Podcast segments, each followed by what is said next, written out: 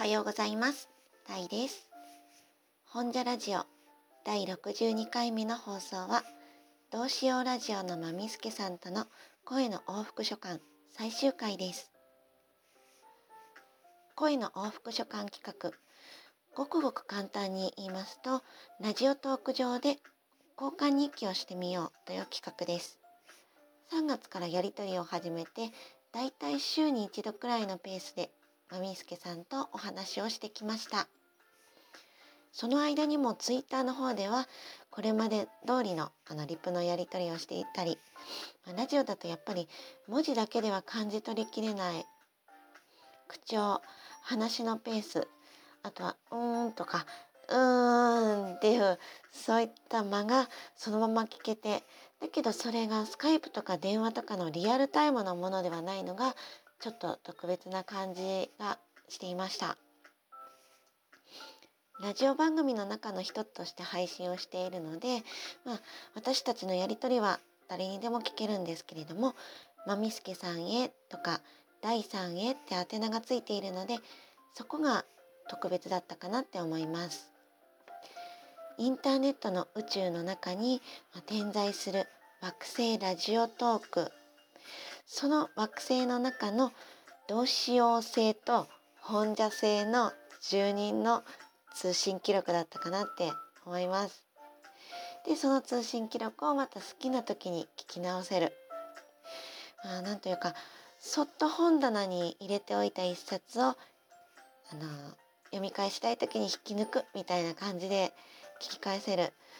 そういうところも往復書簡良かったなって思います。えー、まあ、ミスケさんとのやり取りを経てですねその中で立てた目標一つお話を書き上げるということを1週間ほど前に遂行できました。でそれを経て今私はあのさらにねゴールデンウィーク中にもお話を書き上げてその次は取材しに行ったきり書くのがストップしてた短編に再挑戦してみるぞとか非常にねアッパーかつ夢見る夢子ちゃんな気分になっていますこの前のお便りの時にも言ったことの繰り返しになっちゃうんですけれどもこういう気持ちが湧いてきて実行できたのも、まあ、みすけさんにお話を書いてみたいって打ち明けてそれに対して、まあ、みすけさんから励ましの言葉をもらえたからなんですよね。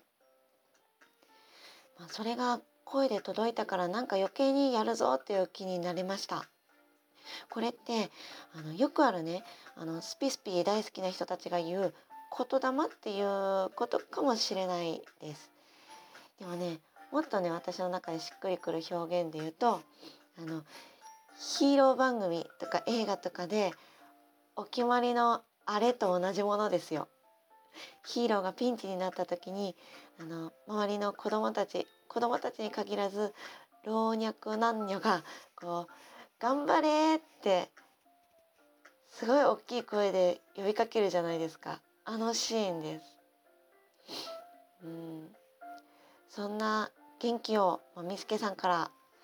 もらえた往復書簡だったと思います。でもみすけさんの方もねあのあのななんていうかもったいないお言葉ですけど私に影響を受けてあの私あのずっと筋トレとか続けてるんですけれどもそれに影響されて筋トレ赤を作りました。そして食事内容を変えたり運動したり始めてます。っていうねそういうお言葉も聞けてお互いに刺激を与え与えられしたような、期間だったかなって思います。ああと、ま、みすけさんの前回のお便りについてのね返信忘れてましたすいませんここで言いますね。えっ、と小説を書くにあたってのペンネームですねこれはあの読みは大ちゃんで合ってます。もうねこれ表記ありきで考えたペンネームですねもうペンネームどうしよう問題がね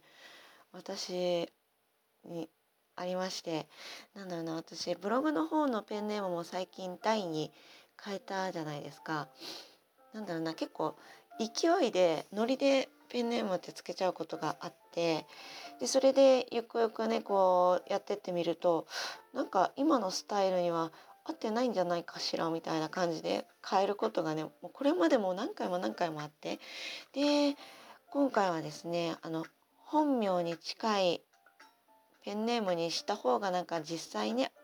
もしオフ会とかがあってあったりした時も呼びやすいしまああの普通にネット上で読んでもあの分かりやすいペンネームということでつけました。でこの大ちゃんのね表記はあの DAI-CHANG なんですけどこれのね、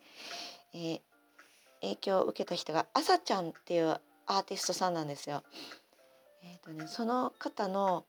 「花」っていう曲を初めて聴いた時にすごいなんか衝撃を受けてで今でも好きな曲でこれね映画の映画のねエンディング曲としても使われた曲で「えっとね、朝ちゃん花」で YouTube 検索するとすぐ出てきます。朝ちゃんのスペルは ASA-A ASA- CHANG で花はあの華やかな花あの難しい方の花じゃなくて簡単な方の花漢字一文字です。えこれねアニメのアニメのエンディング曲にもなったかな。はい。あの機会があれば聞いてみてください。そして、まあ、みすけさんが言われていたようにあのね触れるか触れないかみたいなそういうねじれったい関係描写をするのが私はとても好きです。なんか見えるか見れ見えないかみたいなチラリズムの美学っていうのが私ちょっと好きで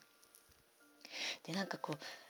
お互いに触れるか触れないかっていうそのギリギリの距離感ってすごいエロいじゃないですか。あのなんだろうねそううん好きですそれが。はい。で、えっ、ー、と、ちょっとあの、前回言い忘れたことをお話ししたところで、あの、この声の往復書簡をしていった中で、私反省点もありましたので、最後にそれをお話しして終わりにしたいかなって思います。でえーと、私からの3通目のお便りを配信してからあのまみすけさんに DM で「まみすけさんこれから引っ越しも控えてるし、まあ、5月はお忙しいみたいなんで、まあ、この声の往復書簡もねあの3往復コースと3ヶ月コースっていうのを最初に設定してたんですけれども、まあ、ひとまず3往復コースとして往復書簡を終わりにして、まあ、その後はまた伝えたいことができたらお便りをし合いましょうかって、まあ、お伝えしたんですね。でそのことに対して、まあ、みすけさんからそれだとリスナーさんが2人の間にどんな変化が起こったのかうやむやになってしまって、まあ、まみすけさんからの3通目を受け取って最後は私の方でこう終わりにしよう締めにしてもらいたいですっていう提案をくださったんですね。でそれを見てああそうだそうですよねでも私は企画をしたものだという立場がね自分の中からちょっと抜け落ちてしまっていました。まあ、みすけさんは作り手でもあるので常に受け取り手の視点を持ってねいるんだなってそこで改めてハッとしました。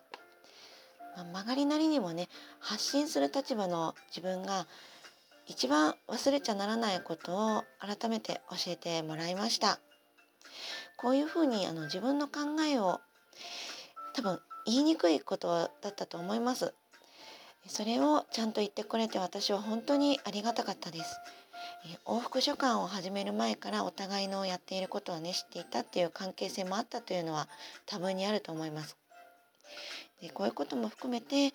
往復書簡初めての人がまみすけさんでよかったなって思います。えまみすけさんは今日東京に向かうんですよね。もう家を出てるんですかね。これからかな。東京のどの辺に住むの？住みますか？私ね今年はまだ一度も上京してないんですけれども多分6月上旬に用事があって上京する予定です。でそこでもしお互い時間が合えばお会いしてみたいかななんていうことも思っていますネット上で知り合って何年も経ちますけれども実際に会ったことはないですもんね、えーまみすけさんにまた伝えたいことができたら声のお便りをしたいと思います。